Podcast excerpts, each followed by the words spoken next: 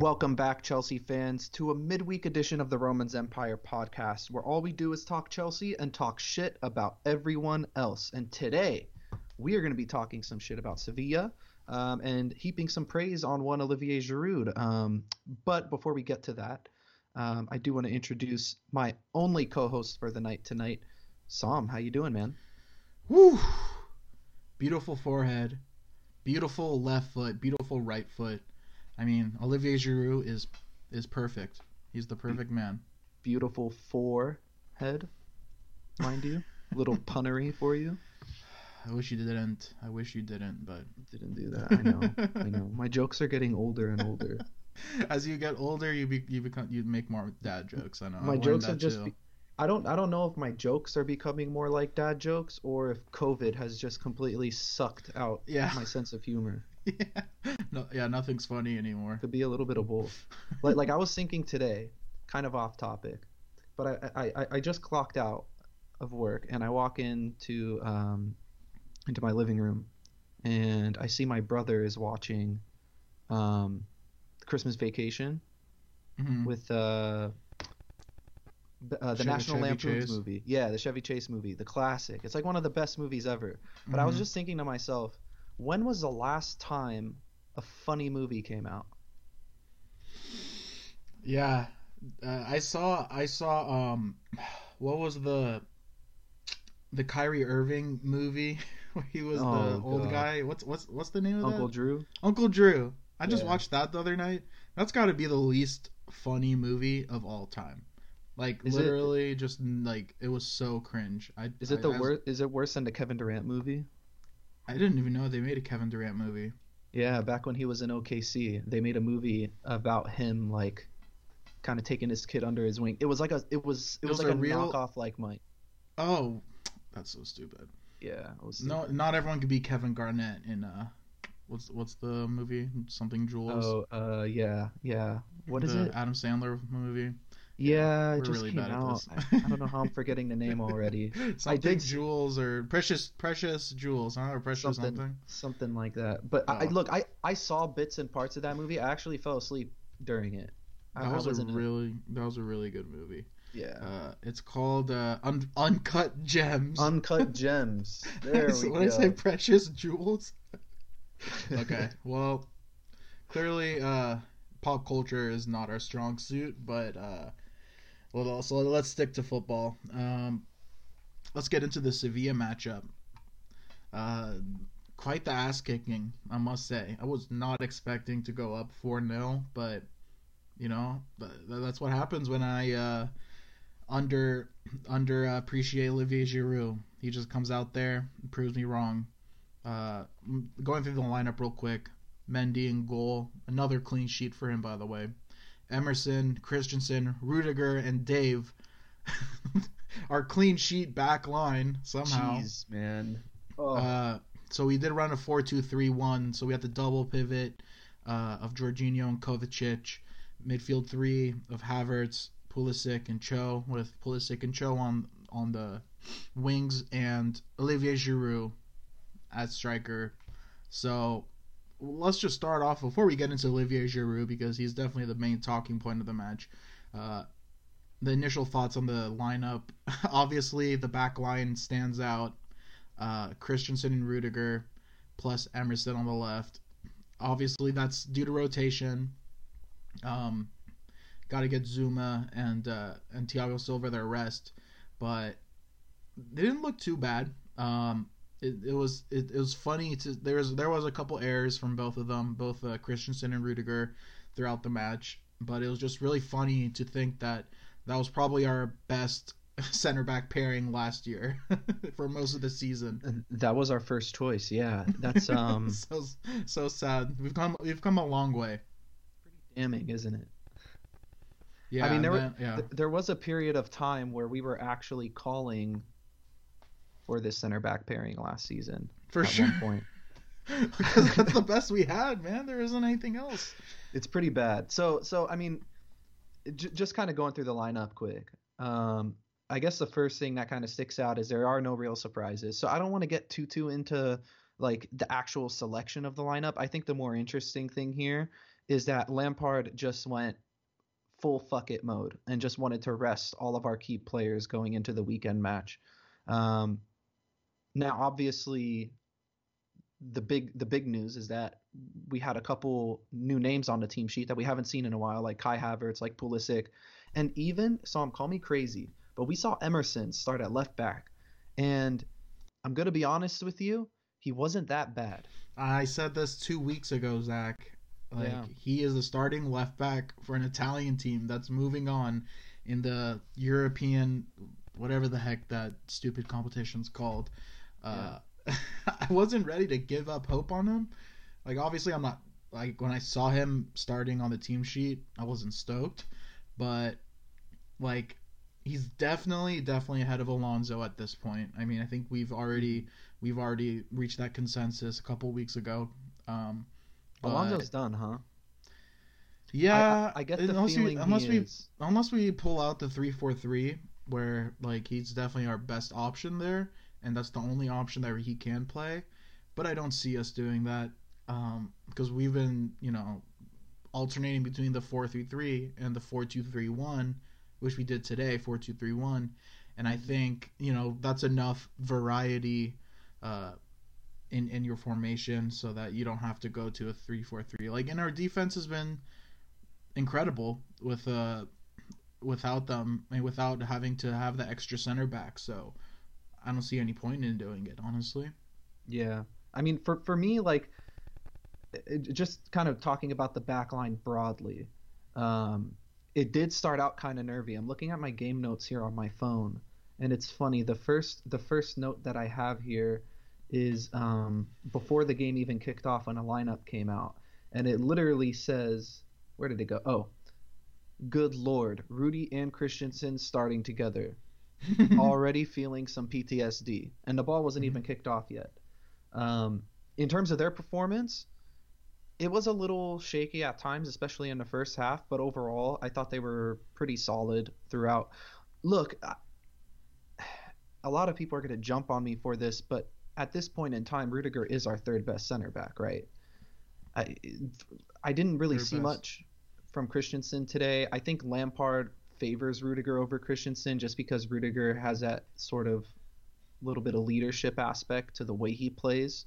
He's very vocal, and I think Lampard prefers that, you know, to Christensen's style of play. But I just really hope we don't see him again unless it's against Krasnodar. Yeah, I think the one thing that Rudiger really scares me with is he's just not very good with the ball at his feet, and I think he was okay today, mm-hmm. But every time we had to like play out of the back a little bit, I had a mini heart attack. Sometimes it looks like he runs like he has two left feet, you know. Mm-hmm. So, you know, like especially when he has the ball, it's not the prettiest sight, but. I was impressed to an extent of how we played as far as like that, you know, playing with his feet goes. Yeah. Let's talk about Olivier Giroud a little bit because we kind of wrote him off a little bit a couple weeks ago. We talked about him possibly going somewhere in January, kind of give himself more exposure for a chance to play again in the Euros. But man, if I think Olivier Giroud can sit out the rest of the season, and he's a lock for probably the starting striker spot for France. Like, he doesn't need a showcase for France to know who he is. Out, and we know Griezmann doesn't play striker mm-hmm. for France. Right. So really, the only other French players that could possibly get in over him are who? Maybe like a Ben Yedder if they, but he hardly appears for them, or maybe if they decide to play Mbappe at the 9, and you know bring in Dembele to play on the wing. I don't know. Right now, Olivier Giroud is just that type of player that he can almost fit into any squad or any style of play, and it's weird to say that because this is a guy that's he's 34, and 2, he doesn't move as quickly as your modern center forward. He's very old school in that sense. He's an immovable object. But to any team, I think he's an asset, especially if it's a possession style team, sort of like how we played today, where we dominate most of the game, and that just kind of suits how he plays. He's very decisive in the box, and the most impressive part about this performance, I know we're going to get into some notable statistics here, but the best part about this performance as a whole was the fact that this is a guy that has hardly had any playing time. He's seen a 20-year-old and a brand-new striker signing get playing time ahead of him. He knows his time at the club is coming to an end more likely than not. But yet, whenever he gets called upon, his attitude is still fantastic. He never throws hissy fits, and he always puts in a shift. There hasn't been one time where I've seen Olivier Giroud play for us, and I've been like, you know what, he's disinterested, he's on his way out. You don't get any of that. I think we got that 5 games into Alvaro Morata. But, and, there's also like the case where, I think back to Nicholas Anelka at West Brom, where he wasn't playing for a while, and then when he came back, obviously there was the controversy with hand sign he did, but it's that kind of, it's just a statement that's right, fuckers, you guys haven't been playing me, and this is what you've been missing out on. You don't get any of that with Giroud either. That's something that can cause friction in the locker room, and you don't get that either. I think he is obviously mature enough to understand his role. He's accepted it, and he also probably knows that he could be at playing in the French league on almost any team. He could probably start for PSG. Yeah, I mean, and probably be a 20-goal scorer, crazy. Honestly. It's not crazy, yeah. So, it's not hard to score 20 goals in the French league, but, in general, it just goes with my point. You can plug this guy into any team or any system, and he'll find a way to make it work. And, this is huge for us. And I think if there's one thing that we learned from these last 2 performances with Giroud is that Tammy Abraham has to watch his back, because if this guy keeps coming in and putting in performances like this, it's really, really hard to make the case that Tammy should get the minutes over Giroud. You saw that at the end of last year. Because Tammy started off the season blistering hot, and he ended up losing his starting striker spot to Giroud because of how good he was playing. So. And it's not a testament to how poorly Tammy's been playing, because he's actually had a good season as a whole. Of course, you could pick out individual performances and moments, but in general, Tammy's been really good for us so far. Yeah, and especially now we are a little down on him from this past week's performance. Yeah. But it's hard. It's easy to forget how good he's been the last couple matches leading up to that. But I don't know. It's so hard for me to decide which one of them I really want over him. Out of the 2, who I'd want. It does depend on the playing style a little bit. We always talk about it. The beauty of having 3 strikers is not only for competition, but because it does give us the ability to show different forms of attack, to attack in different ways. We got Tammy, who could do a little bit of everything. We got Timo Werner, who's just a speed demon, and he's brilliant. And then we got Olivier Giroud. Like I said, he's a human wall pass, and the guy just comes in and scores goals. Yeah, the seasoned veteran. This is exactly why you bring in a player with that kind of experience into the squad. And not go ahead. Oh, I was just gonna add one last thing. The beauty of all of that is not how well he's performing at the end of the day, Sam. It's how the team's responding to his performances. They're absolutely delighted for him. He comes off the field when he gets subbed, and who's the first person to come up to him and congratulate him after he shakes hands with the gaffer? It's Tammy Abraham. And that's the kind of camaraderie that that's the type of thing you want to see. It's not that nobody's at each other's throats, nobody's trying to get a leg up on one another. They're all in it together. They want to succeed as a team, and that's credit to Lampard, credit to the staff, but also credit to players like Olivier Giroud and even players like Rudiger to a certain extent, who are internationals, who have reputations in Europe as being really good footballers, who aren't getting the time that they necessarily need or deserve, but they're still having a good attitude about it. But Sam, I want you to read these off for our lovely listeners, because I think he shattered every Champions League record that a Chelsea player could have. And not only is he the most handsome player on Chelsea, he's also tied for the club's most goals in Europe this season with 5. So he's been killing it this year. His performance today was the first Champions League hat trick for Chelsea, or was that the first in Champions League for anyone? I think that was the last hat trick we've seen in the Champions League. Oh wow. No, that's not true because their Playa had one last week. No, but I'm saying for Chelsea. Yeah, for Chelsea, right. Yeah. So the first Champions League hat trick we've seen for Chelsea since King Didier against Levski Sofia in 2006. In addition, he became the oldest player to score a hat trick in Champions League history at 34 years and 63 days old. He's also the first Chelsea player to ever score a perfect hat trick, one with the left, one with the right, one with the head, and some would even argue that it's a super perfect hat trick with one penalty as well. So I mean, get that set piece goal in there. Yeah, I don't know if that's a thing, but if it's not, it is now. Here's some other players with 4 goals in a Champions League match: Messi, who's done it twice, Marco van Basten, Simone Inzaghi, Ruud van Nistelrooy, Shevchenko, Lewandowski twice, Ibrahimovic, Ronaldo. So Giroud became only the 14th player on that illustrious list. There are a couple other names in there that might not be household names in football, but like those are the names that stuck out to me when I looked at the list. I'm like, holy shit! I mean, he's up there with like the best of the best since the Champions League even started. Mm-hmm. Keep in mind he was playing a B Sevilla team, but still. Yeah.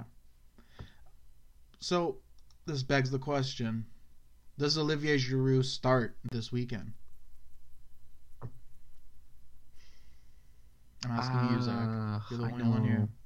I know, and a part of me wants to say yes, because how do you score 4 goals and not start the next game?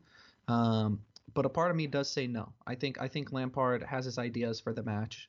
And obviously, this was a game where we played a rotated side, so I don't think too much thought and effort went into tactics and the way we're actually going to play, as opposed to the thought and effort that's going into the Leeds match at the weekend. So the fact that Lamps left out Ziyech, Werner, and Tammy probably tells us that those 3 are going to start at the weekend, but I wouldn't be opposed to seeing Olivier Giroud get the start.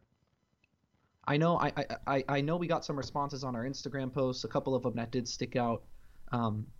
Ron, aka Bone Daddy, aka Bone Daddy Cool, aka Bone Daddy Deluxe. Am I missing any song? Yeah, Bone Daddy Supreme. Bone Daddy Supreme. There we go. He said, I think he should, unless Timo's playing as a number 9, and that's a fair argument. And then Dylan Morton also reached out to us as well. He said, on merit, yes. Tactically, no. And I think this is the interesting part. He says, the Leeds high line suits Werner perfectly. So we're going to get into Leeds in a bit, Sam. But I mean, that's just the general – it sounds like even our listeners are sort of divided. Yeah. Yeah. Well, another factor that would go into the decision would be is Pulisic going to get the start next week? Whether he's going to play on the wing, I think that is kind of a sure that's probably ruling Giroud out because it's either going to be Werner or Tammy. Yeah. But if he's out, I think that's more of a chance to get him in and see him some minutes playing Werner out wide. But let's talk about Pulisic's performance today. He played for 67 minutes. He had 2 shots, 2 for 3 dribbles completed, 28 total touches. He looked a little bit shaky at times, but also, I think he's lost a little bit of speed, but the quickness is still there. I mean, there was a point where he had an amazing, well, it was like a fake drag back move that pretty much broke Jesus Navas's ankles, right? You know what I'm talking about? That was like was nasty. Yeah, that was nasty. Yeah. But what did you think of his performance, Zach? Do you think he's ready to start the weekend? It wasn't amazing, Sam. But it is positive in the sense that he looks like he's getting fitter. He looks like he's feeling comfortable and moving the way he wants. We know Pulisic to be a very elusive footballer, right? I mean, when he has the ball at his feet, he's moving every which way. He's constantly changing angles and directions. It's very tough on the joints and especially the muscles, too, if you're going to be doing a lot of explosive movements.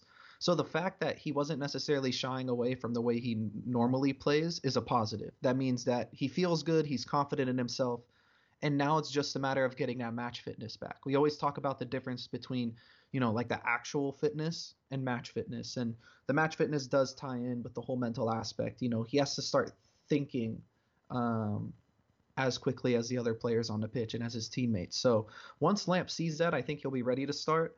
If you ask me now, I don't start him at the weekend, but I would definitely consider using him, you know, as a halftime sub or as a sub for, you know, the last 30 minutes or so of the game if we need to get a goal. But I don't think he's necessarily ready to start yet. I think I'm with you. I think it's more likely that we see Timo Werner out wide and Tammy playing striker. Mm-hmm. I don't know. I think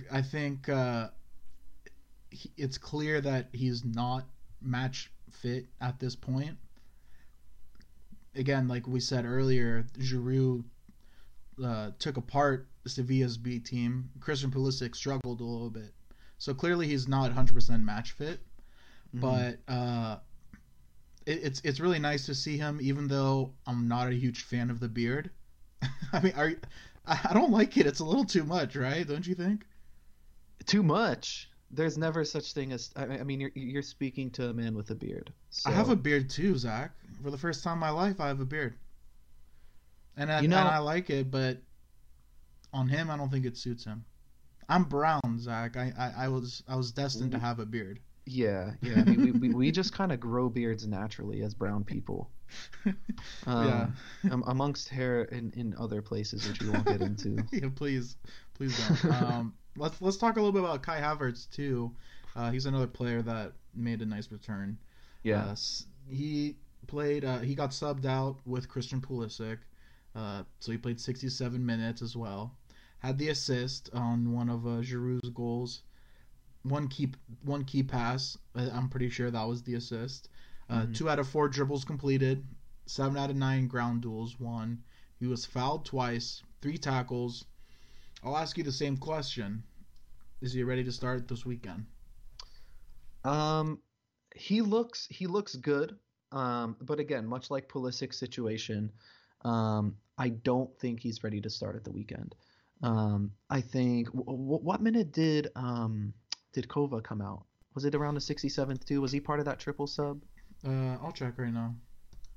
But I remember Kovacic came out of the game relatively early, which probably points to him starting at the weekend. And I think we talked on Sunday night about this too. You know, regardless of the talent that Kai Havertz has, that midfield three of Kovacic, Mount, and Kanté put together the best midfield performance we've had all season. So it won't be a surprise to me to see Frank go with the same starting lineup. Excuse me, and then maybe bring in Kai Havertz into the game in a similar role to how I alluded to Pulisic earlier, or maybe he can get the second half, or he can get the last half hour if we need a spark. But much like Pulisic's performance, he looked comfortable, he was moving pretty well, and the stat that really sticks out to me is he won 7 out of his 9 duels, and he also won 3 tackles. So a huge criticism that I had of him when he first came here was, you know, he's not really moving. When he's on the ball, he's brilliant. But when we don't have the ball, we're seeing some of the deficiencies in his game defensively. And it looks like he's starting to get a hold of that. And I'm not only speaking about this game, but right before he got diagnosed with, or right before he tested positive for COVID-19, he was starting to put in a shift defensively, and we were noticing that, and we were shouting him out for it. So I think it's only right to shout him out again. It's something to keep an eye on. If he continues to put in that sort of shift and stays committed to his work off the ball, to the hard yards, I think he'll get in over Kovacic. You know, maybe not this weekend, but definitely the weekend after. Mm-hmm. And you were right about him, Kovacic coming out in the 60s, in the 67th. Mm-hmm. Also, I just want to give a shout out to N'Golo Kanté, who when he came in, I mean, I know he came in for Kai Havertz technically, but he did play like a very advanced role. He had that assist, a great ball to Giroud, who I don't even know how he put that away with his head, mm-hmm. but I don't know. It was an interesting play style, and he was very direct with his play style. And I mean, let me see his stats. Like, did he have like a? I mean, I know only played for. Kanté had an assist. But like how assisted, many? I know he assisted Giroud's goal. Yeah, but I'm talking about like dribbles like completed, and I didn't see that. I can't find it. Anyway.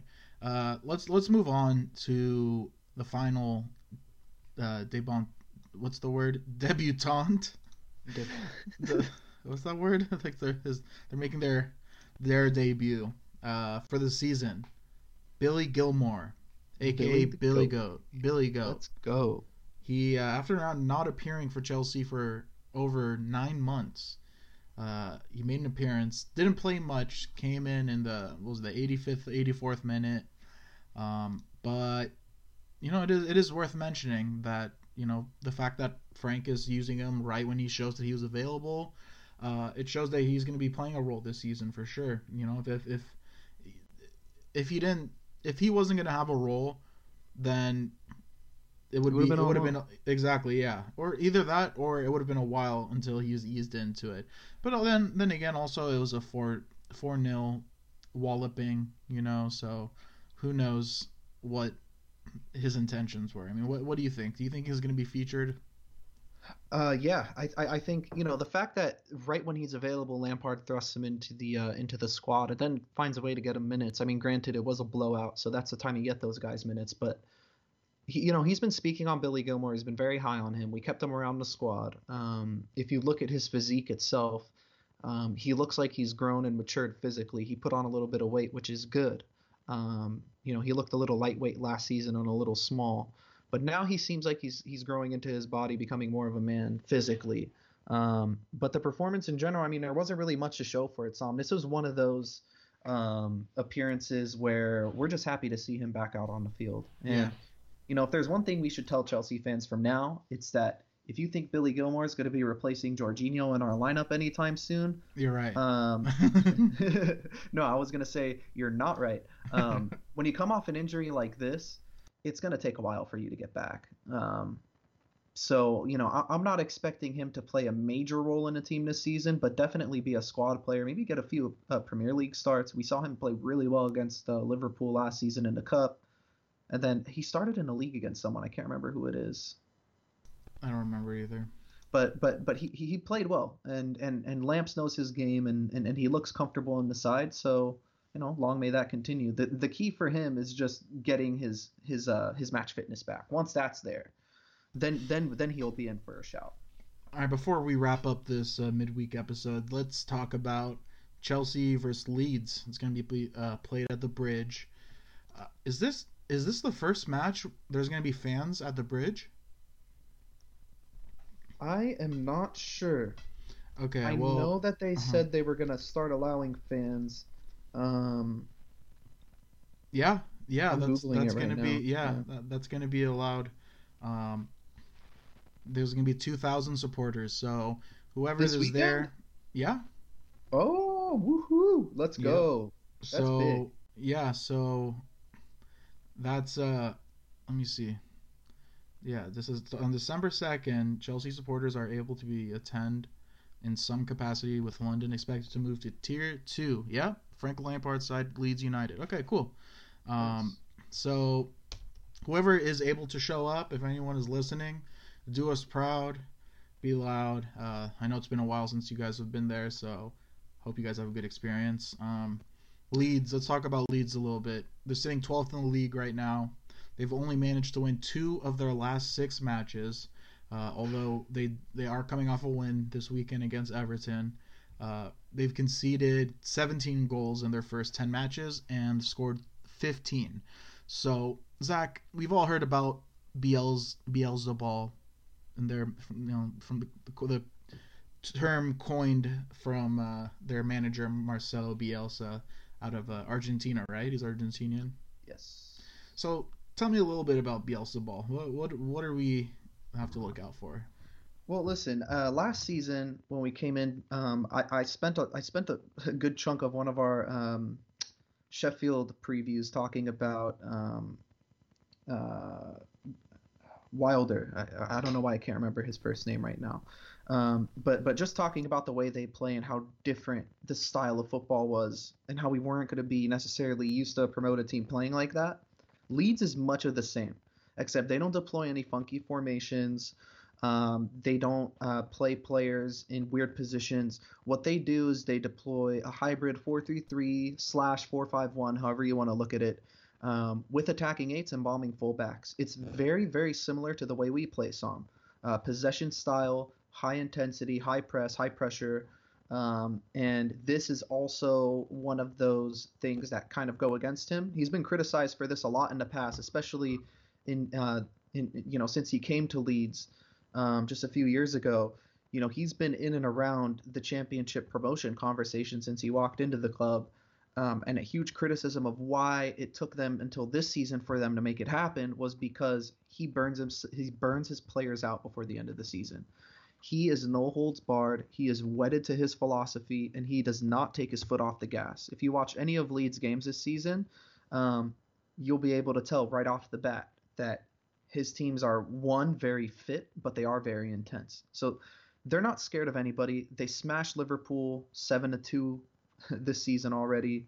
Sorry. That was Aston Villa. But sorry about that. They beat Everton last week 1-0, a good Everton team. They're not necessarily afraid to go up against some of the better sides in the league. Bielsa definitely isn't. He's wedded to his philosophy, but in that sense, we do have to be wary. We often at Chelsea, especially this season and the beginning of this season, we tend to get sucker punched by teams who aren't afraid of us. Just go look at West Brom. Just go look at Southampton. Those are teams that gave us hard time this season because they weren't afraid. So if Leeds go in with the same attitude, I think they're in for a shot, especially after the midweek match. But the good news for us, Sam, we got guys rested. We got players that are itching and ready to go back in. And the only thing they really have for them going for them is two players. Yeah, they got Patrick Bamford. Somehow has 7 goals this season. I mean, he wasn't. They bought a striker in Rodrigo Moreno to replace him, and Rodrigo's been stuck on the bench because Bamford just can't stop scoring. And they also have Klik, the Polish center mid. He plays in one of those attacking eight roles, but this is their guy that pulls the strings. 2 goals and 3 assists on the season. Yes. Before everyone jumps on me, I know the 2 goals are off penalties, but still, the fact is, Leeds, they have the ability to score goals. They have the players to cause problems, but the main thing is they have the manager who could instill that mentality for them to get a result. So I'm tipping them to have a good Premier League campaign. I know a lot of the older Chelsea fans hate Leeds. Unfortunately, I wasn't around. I wasn't alive. But the last time we played, look, we were alive. I just don't think we were watching Chelsea as closely. So the last time we played Leeds was in 2003.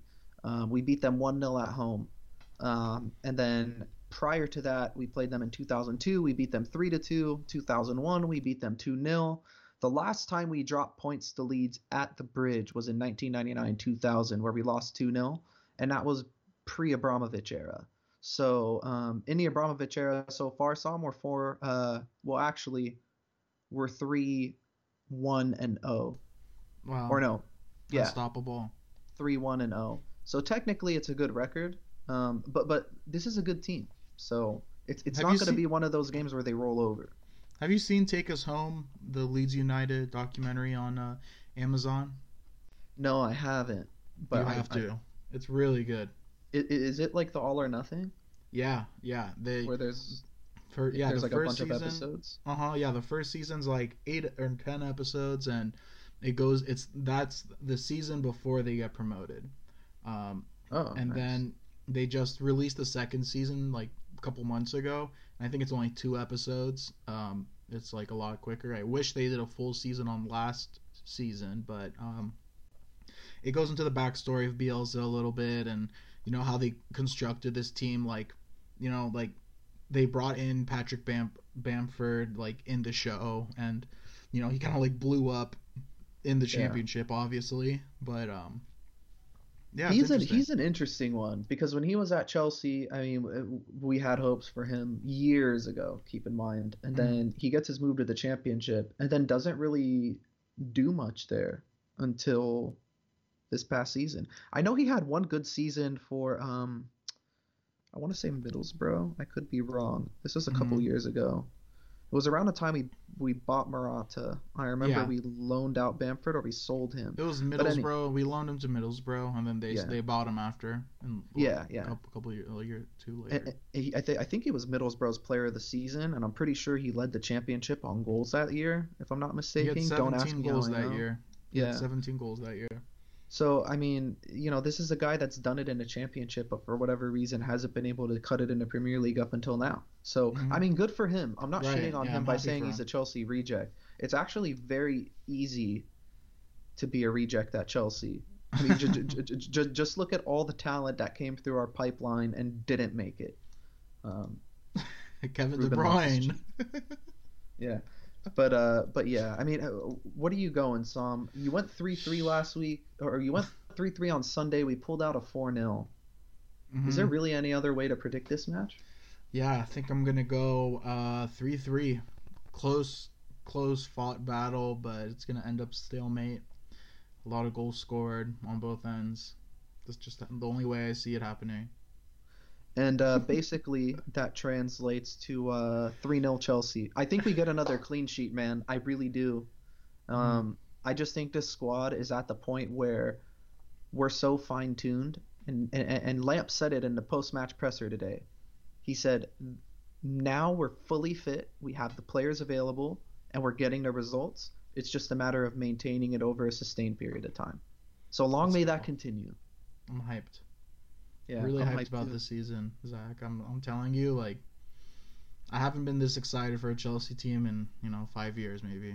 I mean, we're 10 games in, and we're still talking about how excited we are. And the crazy thing is, Sam, Kai Havertz hasn't even really gotten going yet, and Timo Werner hasn't even played the number 9 like for a stretch of games. So like this is huge, man. This is really, really big for us. Just a quick.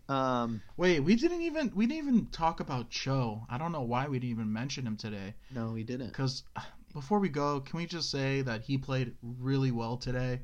And he needs more time. Yeah, like that was the other name you were even saying. Like, you're saying Kai Havertz and Werner haven't reached their potential yet this season.